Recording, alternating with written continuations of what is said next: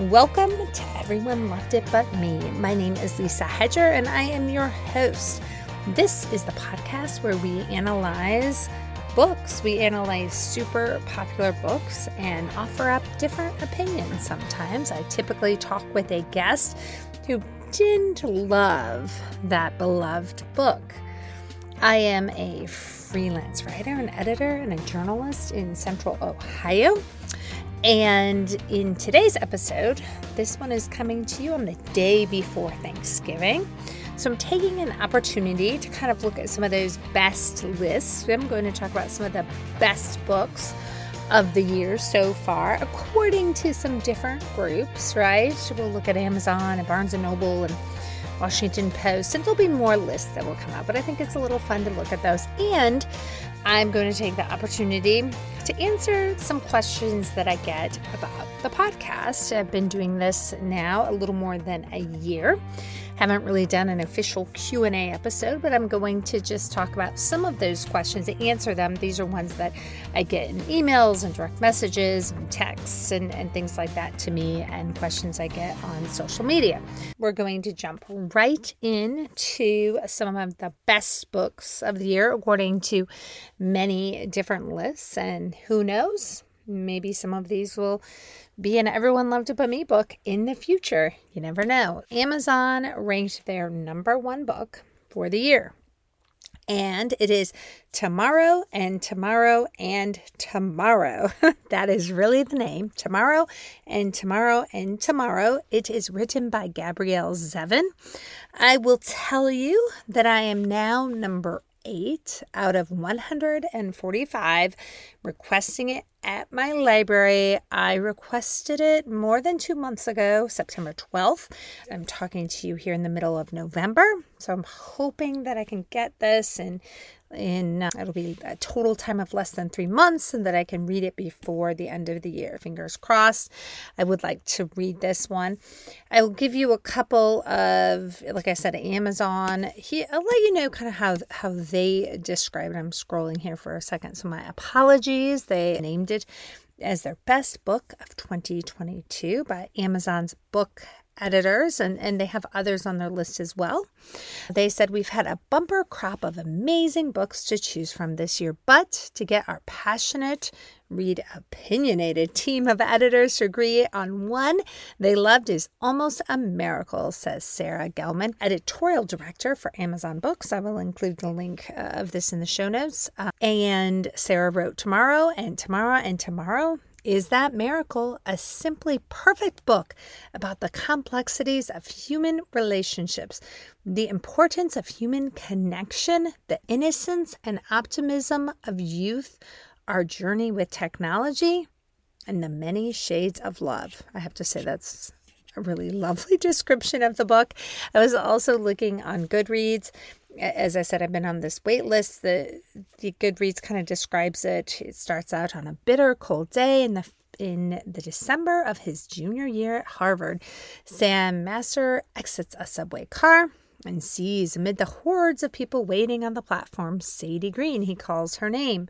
For a moment, she pretends she hasn't heard him, but then she turns and a game begins a legendary collaboration that will launch them into stardom. These friends intimate since childhood, borrow money, beg favors, and before even graduating college, they have created their first blockbuster.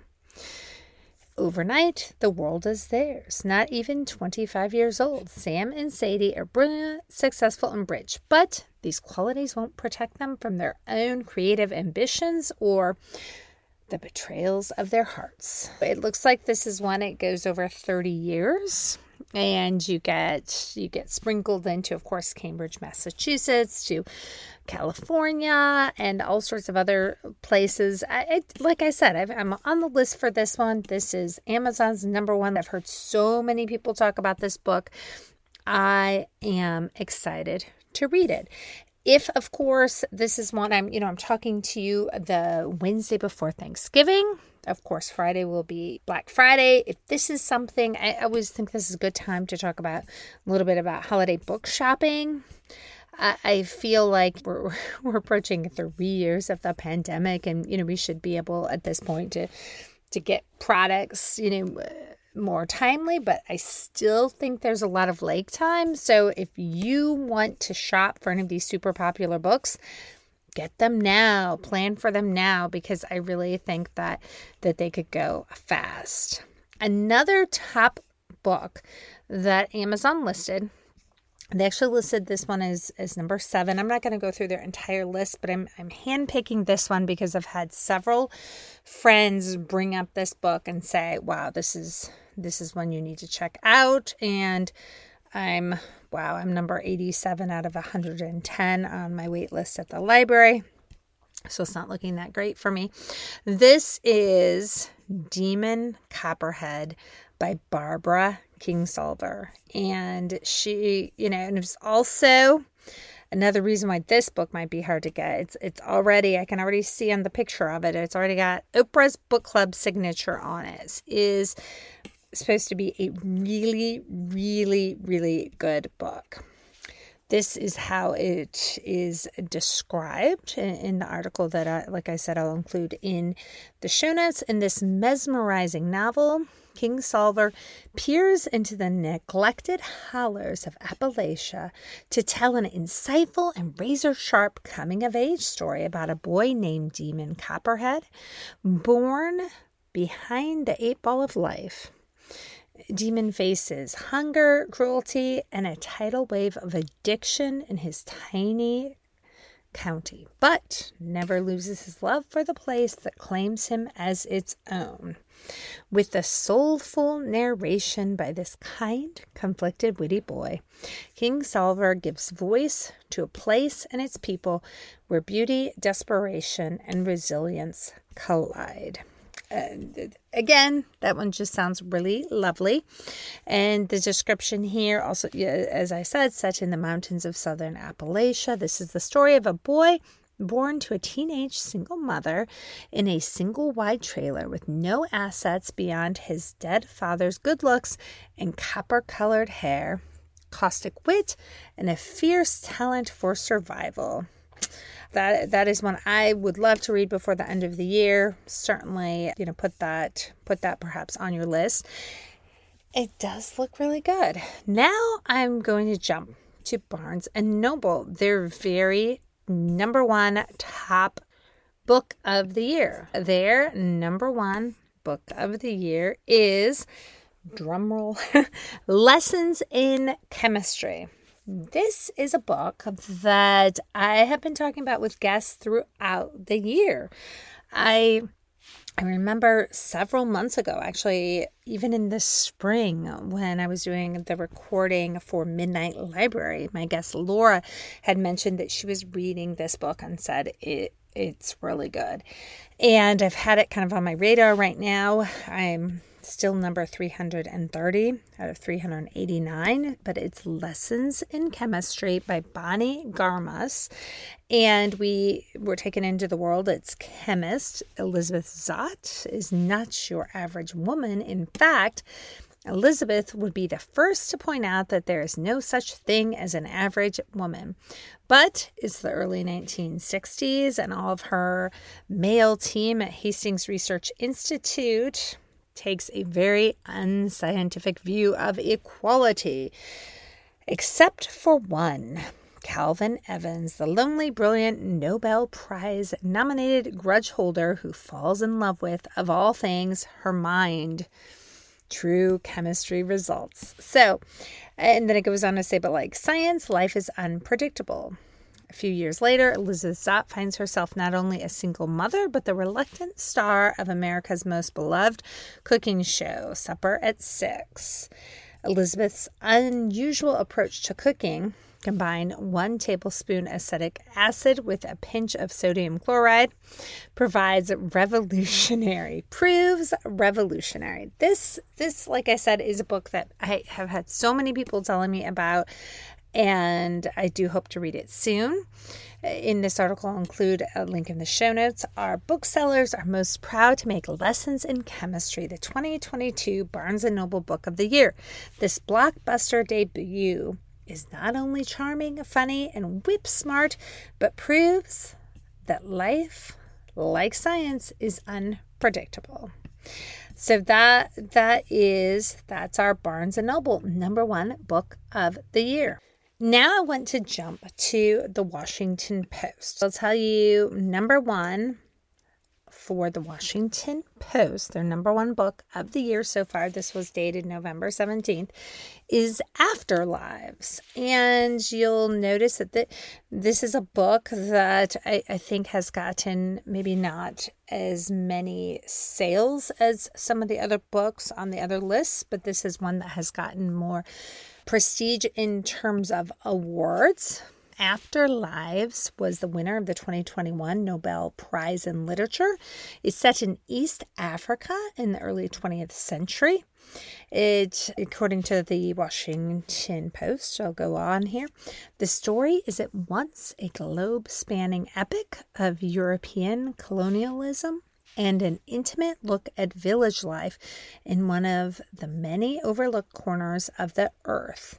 Deftly inverting the old Western narrative, it renders the Europeans as background characters and places East Africans in the forefront, moving fluidly between the complicated lives of its characters and the reckless actions of old empires. So it talks about how when he was a little boy, a little boy was stolen from his parents by the German colonial troops after years away fighting in a war against his own people. He returns to the village to find his parents gone and his sister given away. This this one uh, sounds like it it's a very good book too very in depth looking looking at things a, a, little bit different from from some of the others on on the list. I think it sounds like it would be an excellent book club book. Now i do want to add that one overlap that we have on on our list from this was uh, from the previous list this was the amazon list Demon Copperhead actually also makes the Washington Post list. That is an overlap. I do think it says a lot when you have one book that's on multiple lists, especially when those lists are kind of set up in, in different ways and in different dynamics. Looking here at the Washington Post, looking at the Demon Copperhead, they describe it as equal parts hilarious and heartbreaking and I like that part about the humor because I didn't I guess I didn't realize that from what I've heard from from other folks and what I'd read about it earlier. Again, they talk about like we said the child who's, you know, born of a teenager. I think we also said teenage alcoholic. We mentioned who's born in southwestern Virginia. And like I said, this one looks really good. And looking here at the Washington Post, they say it's inspired by the work of Charles Dickens. Barbara Kingsolver has effectively reignited the moral indignation of the great Victorian novelist to dramatize the horrors of child poverty in the late 20th century. This would be a grim melodrama if it weren't for Demon's endearing humor formed by his unaffected innocence and weary cynicism. That's that's two two lists that that this one book is on. Clearly, it's it's very popular, and and it sounds like it's it's popular for a number of reasons. It's a good story. It's an important story, and it's one that I'm hoping that I can get. So I'm going to take a quick break. I, certainly later in the year, as we're, we're getting toward the, the end of the holidays, I can go through some of those other top lists. I know the New York Times will be coming out with theirs shortly. But in this quick break, I just want to remind you and encourage you if you enjoy the show, please consider writing a five star review wherever you listen to podcasts because that will help people learn about the show. I always encourage you to please consider telling your friends or relatives about the show. That's a huge help as well. Now I want to get to the second part of this book bits episode, which is kind of the the Q&A part. I'm going to share with you several questions that I get asked a lot about the show. And eh, actually, I, I did not make a huge deal about the anniversary, but everyone loved it but me has has now been around for more than one year. It makes perfect sense to answer some of these questions. These are questions I get all of the time, private message or eh, posted on social media.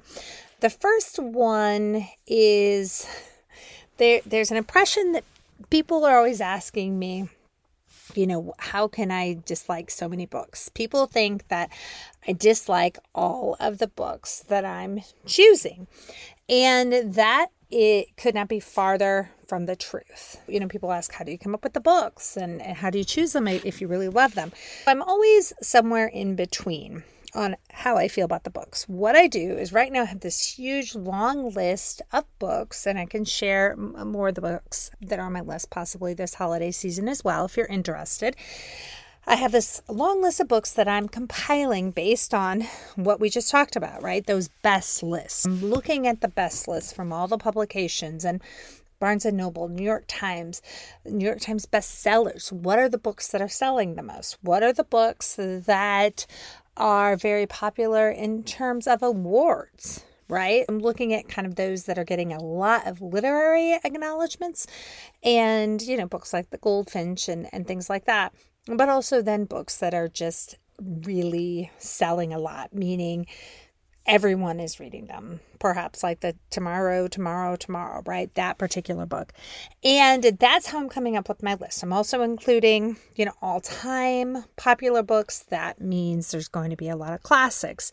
Some of the books on my list I've read and loved. Some of them I've read and just been okay with. And some of them I've actually not read at all. There are times, for instance, that I read a book for the podcast I find someone who didn't love it. Let's think of Gone Girl. That's a great example. I love that book. I've read that book probably three or four times. Every time I still love it, but I knew that would be a great one to discuss on the podcast, and it was. Then there are books that I have selected because I know they're so popular. This is one coming up that I'd never read and but many many people have asked me to do this one on the show and that is verity.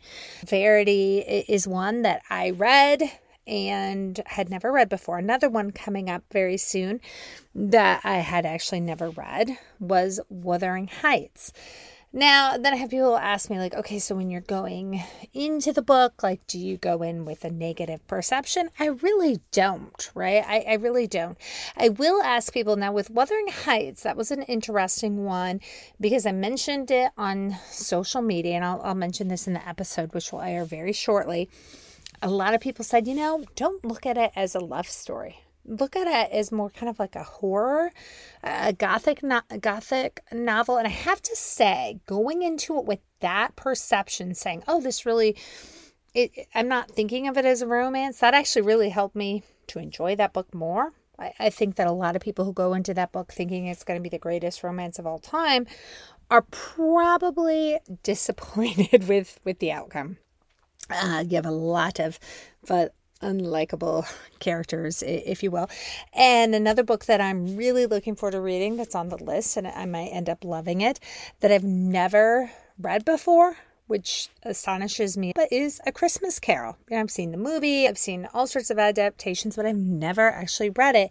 And I think that will be a really good conversation. That's kind of how it works. I'm trying to choose like really, really popular books and uh, another question I get asked is, you know, do people are they rereading the books? Yes, that's generally my rule of thumb is if you haven't read it recently, if it's been a while to really do a, a reread or a refresh. In a perfect world, I would love it if if let's say someone read lessons in chemistry or one of these books actually that I just mentioned that are super popular. And they read one of those books and they reached out to me and they said, Gosh, Lisa, I just read this book and I don't love it.